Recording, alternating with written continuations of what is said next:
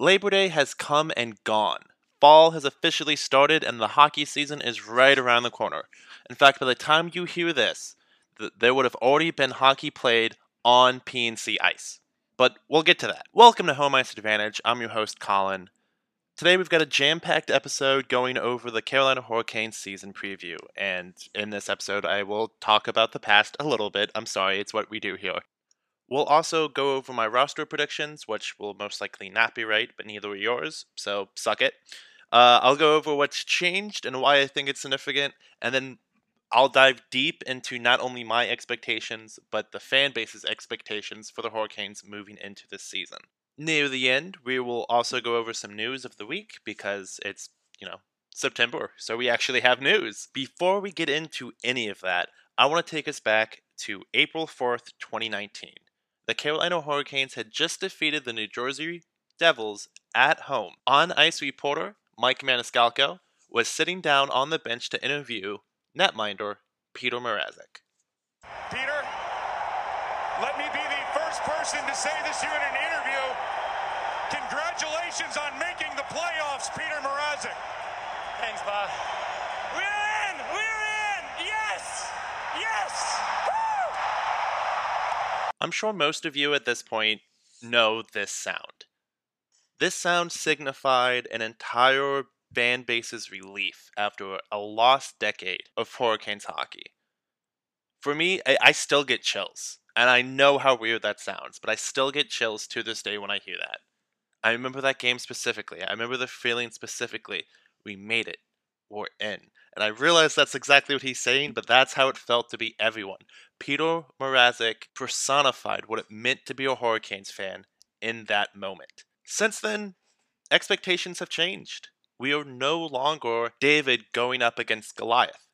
We are Goliath. And I wanted to point this out at the beginning because I think it's something we should all start thinking about more and more and more.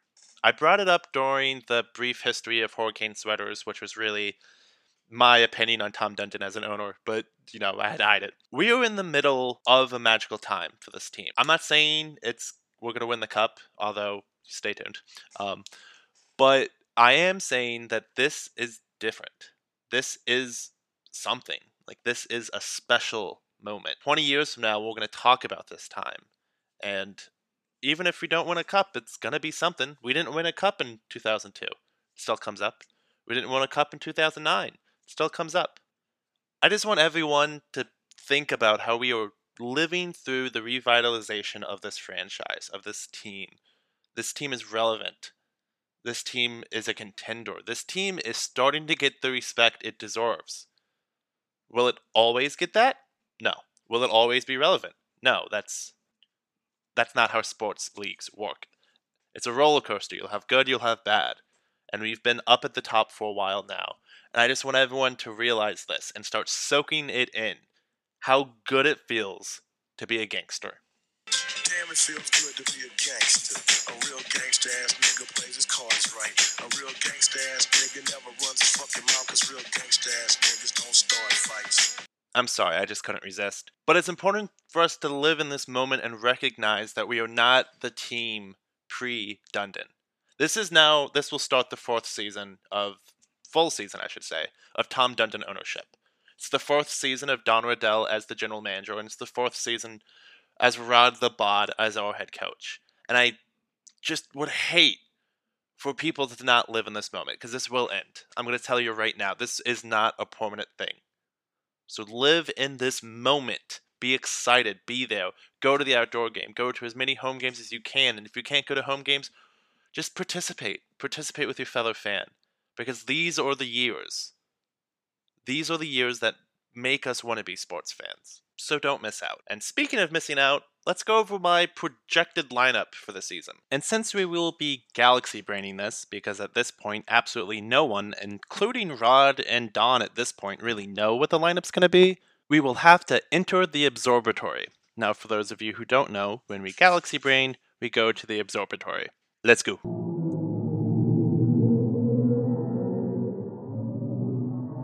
Welcome to the observatory. Please leave all hot takes on you at all times, and let's get into it. Hold on, let me close the door. Okay, that is so much better. Now, before I dive into this, I'm going to start with the forward group because, you know, that one's much easier to do at this point. And I'm not going to number the lines. I'm going to name each line after the center because Rod Brind'Amour doesn't number his lines, and I'm, you know, and Rod we trust. I'm not going to doubt him at this point. So the Aho line in my head is going to be Jarvis on the left, Aho at center, and Teravainen on the right wing. I have seen in several places that Teravainen isn't going to play with Aho, and that's just stupid. Like I, I don't what to tell you if you think that's true. Breaking them apart would ru- ruin the chemistry they have. And I think Jarvis has earned his, I don't want to say fourth line, but top line position. And unless someone shows in training camp that they deserve it more than him, they're not going to take it from him. Rod is a player's coach and would never do that. And then the second line, the KK line, or Kotkaniemi line, I have on the left wing, Stastny, then KK at center, and then on the right wing, Svechnikov. I know a lot of people still don't have the faith in Kotkaniemi. And I see it. I understand, like, in my head, why you don't. But I also think you need to have more trust in management and the development potential of the player. Montreal is not good at developing. Just straight up, they haven't been for a while now.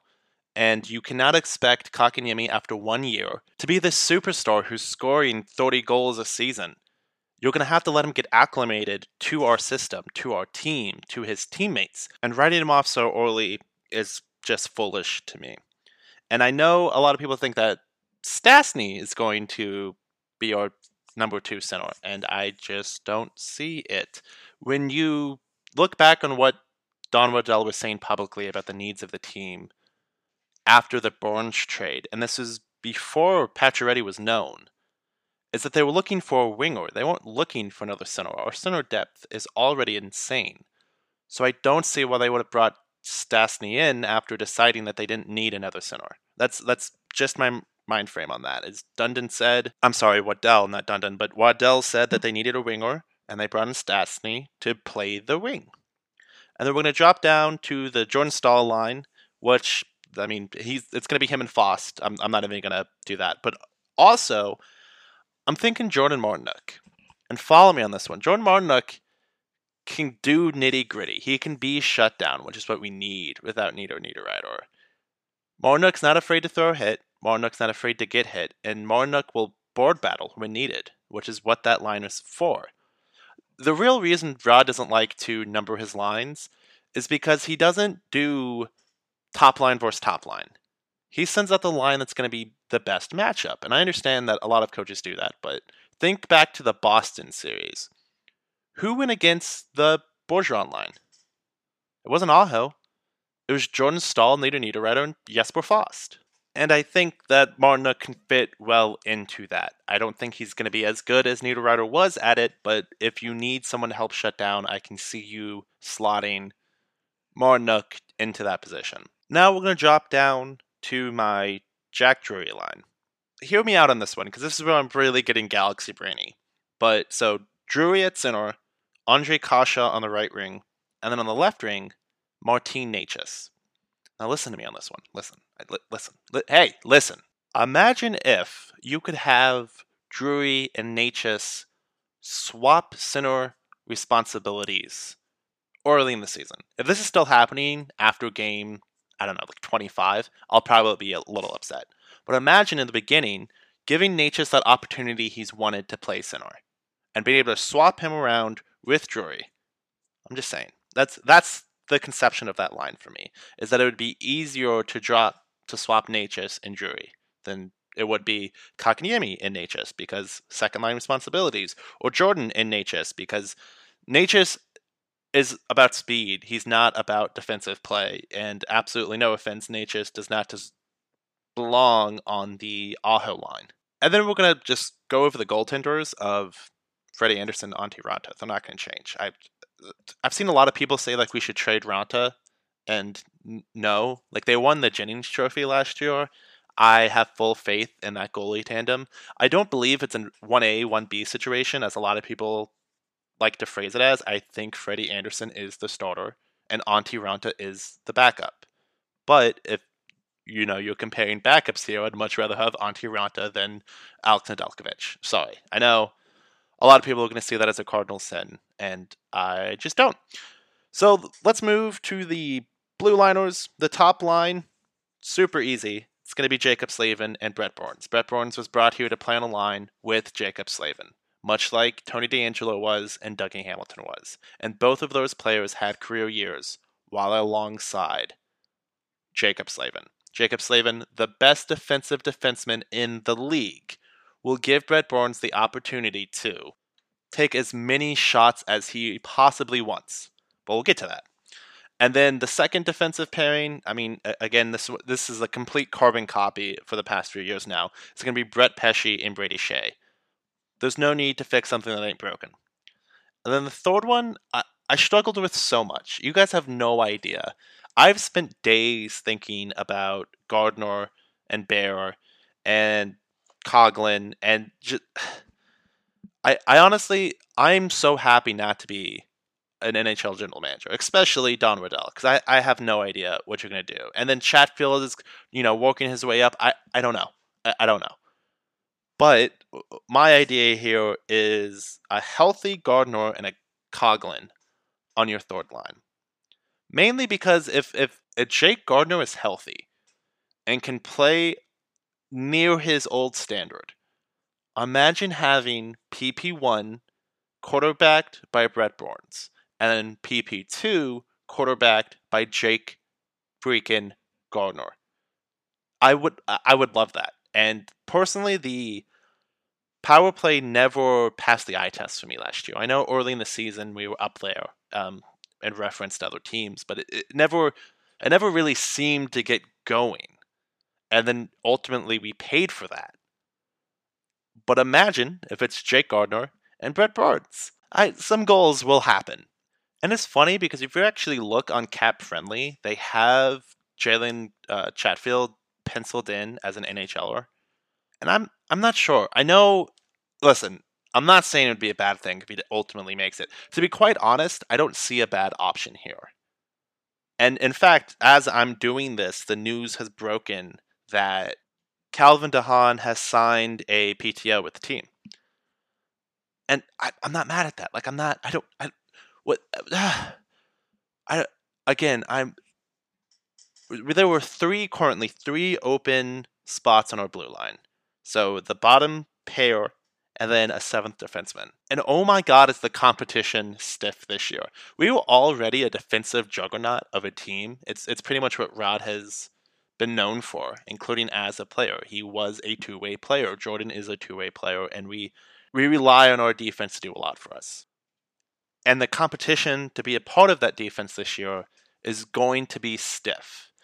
So we have Ethan Bear, who just signed his extension, and this one's tough for me. I like Ethan Bear, and I know he played well before he got COVID, and then by the time he got back, you know, it's it's the middle of the season, and he's now a step back, and everyone else is playing at their highest levels, and that's just not going to work out. You're not going to perform well but I don't know if we still have a place for him, at least not this year. And with Chatfield, absolutely no disrespect, he has earned a chance at the NHL roster, and I guarantee you he will play NHL games this year. But he has two more years. So honestly, why not wait until next year and keep him in Chicago? I know I've I've made many of Cardinal sins during this podcast. We're we're like 15 minutes in, and I I've already gotten multiple people to turn their podcast off, uh, talking smack about Nedeljkovic and saying Chatfield shouldn't be on the team. But I just don't see it. If Jake Gardiner is healthy and he can play near where he used to be able to play, there was no reason not to keep him on the roster. And with Pacioretty on LTIR through February or March, we need to find about two more million dollars. Well, another two million dollars, I should say, to make sure that we can clear cap once he comes back off. And guess who just so happens to make $2.2 million? It, it's one Ethan Bear. So while not trade him, maybe get some assets for the AHL team or just draft picks that we can use. I don't know. Again, Galaxy braining it. I just don't see him staying. I hope you have enjoyed your time in the observatory because it has a weird smell and it's cramped and I just need to get out of here.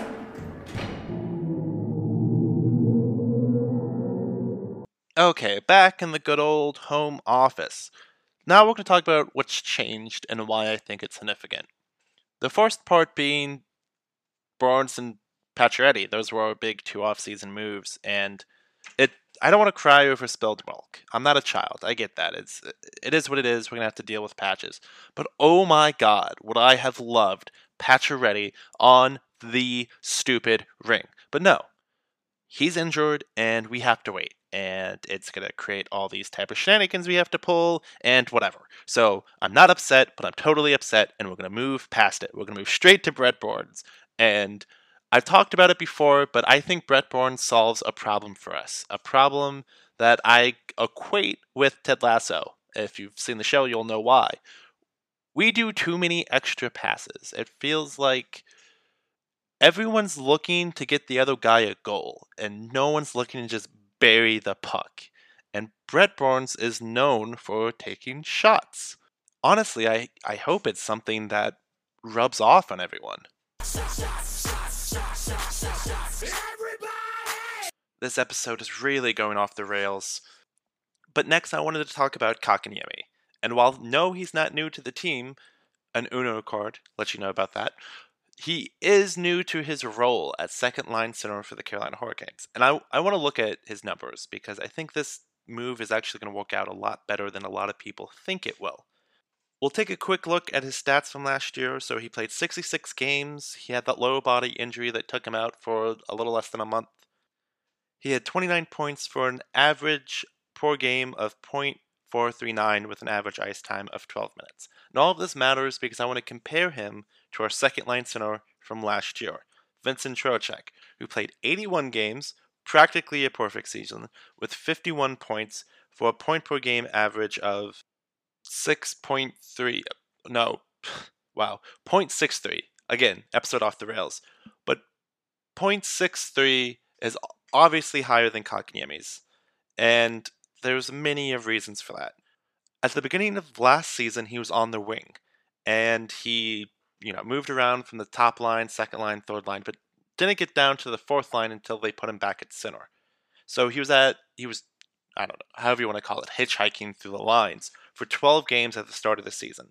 And this stat is completely lifted from Canes Country, just so everyone knows.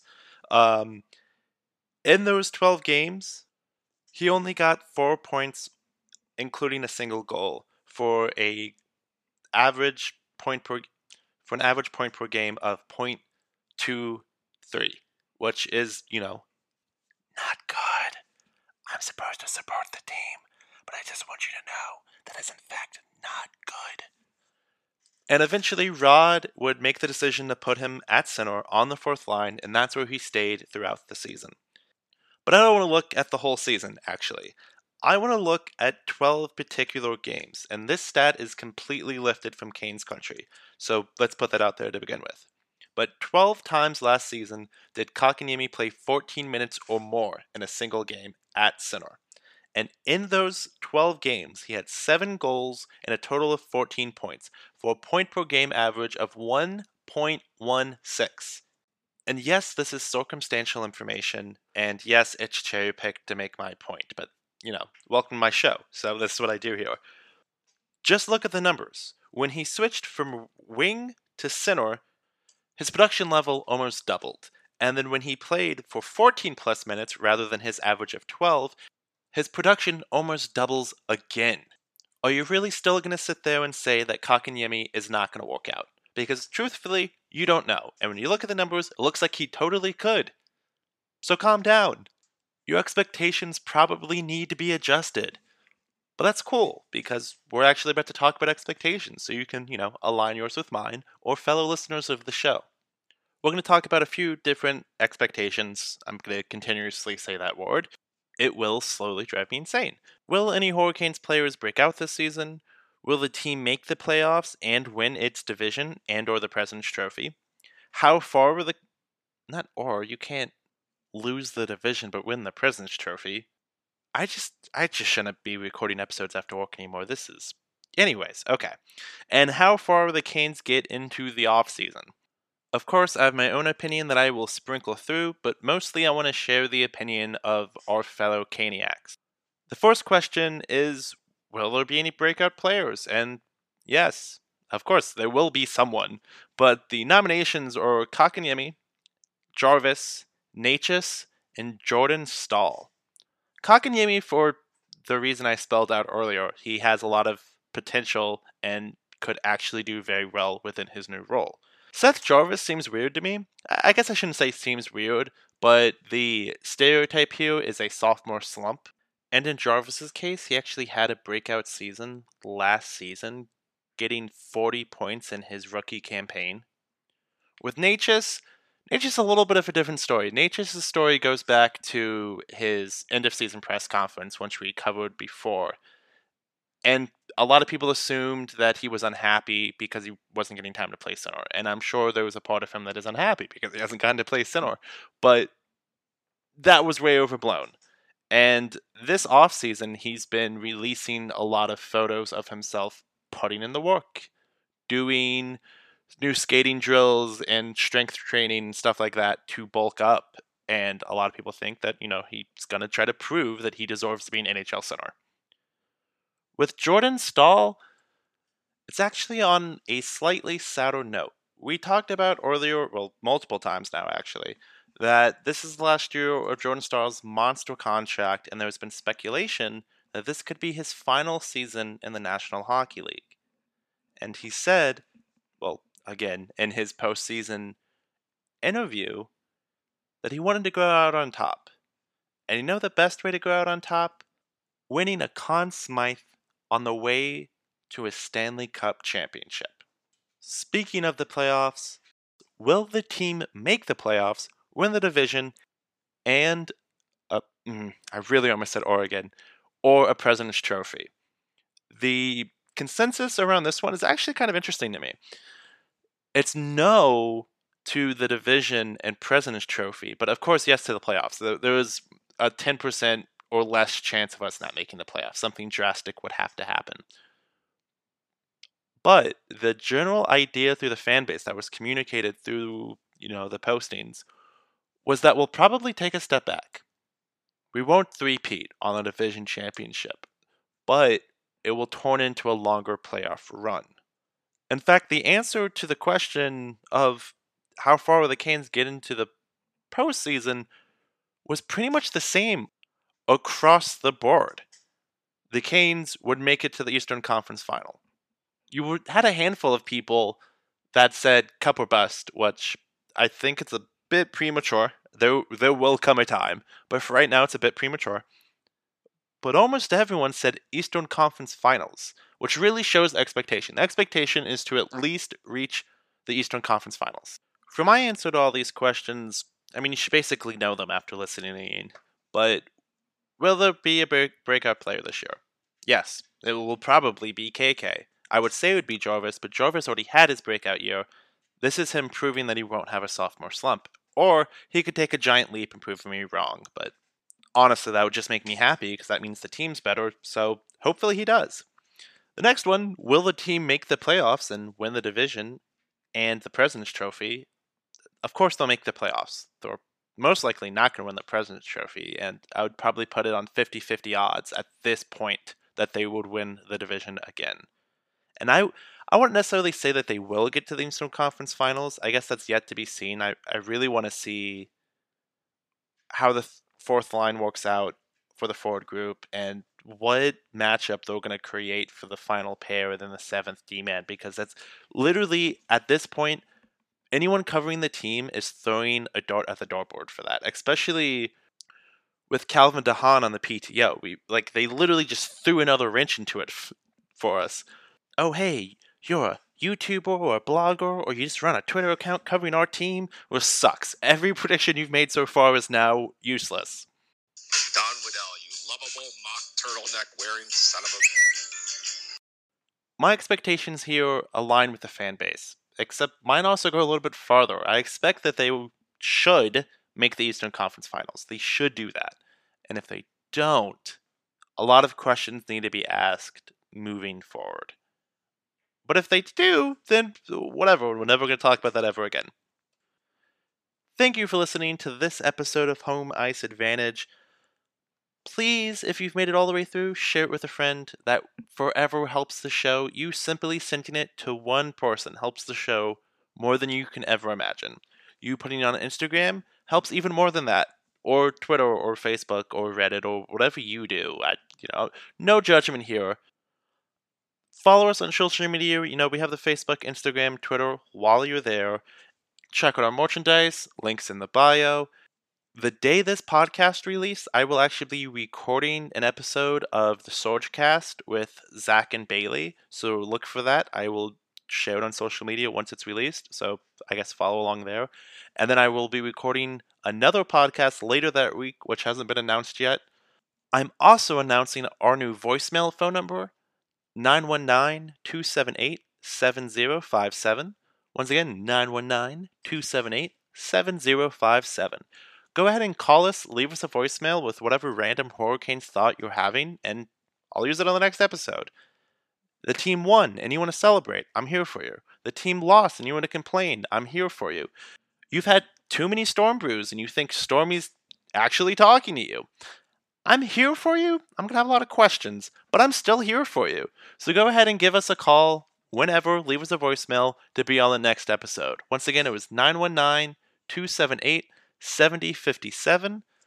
I will also be putting things out there every once in a while, like random questions, same I'm working on an episode of the podcast. For instance, today's would have been Will there be a breakout player? Will the team make the playoffs? How far will they get in the playoffs? And you could leave a voicemail, and then your audio would appear in the show instead of just your general ideas. Thank you so much for listening. I will see you guys next week. Don't forget to check out the two podcasts I'm on this week. Call the phone number, save it in your phone so you have it. I'll see you next time. 919 278 7057.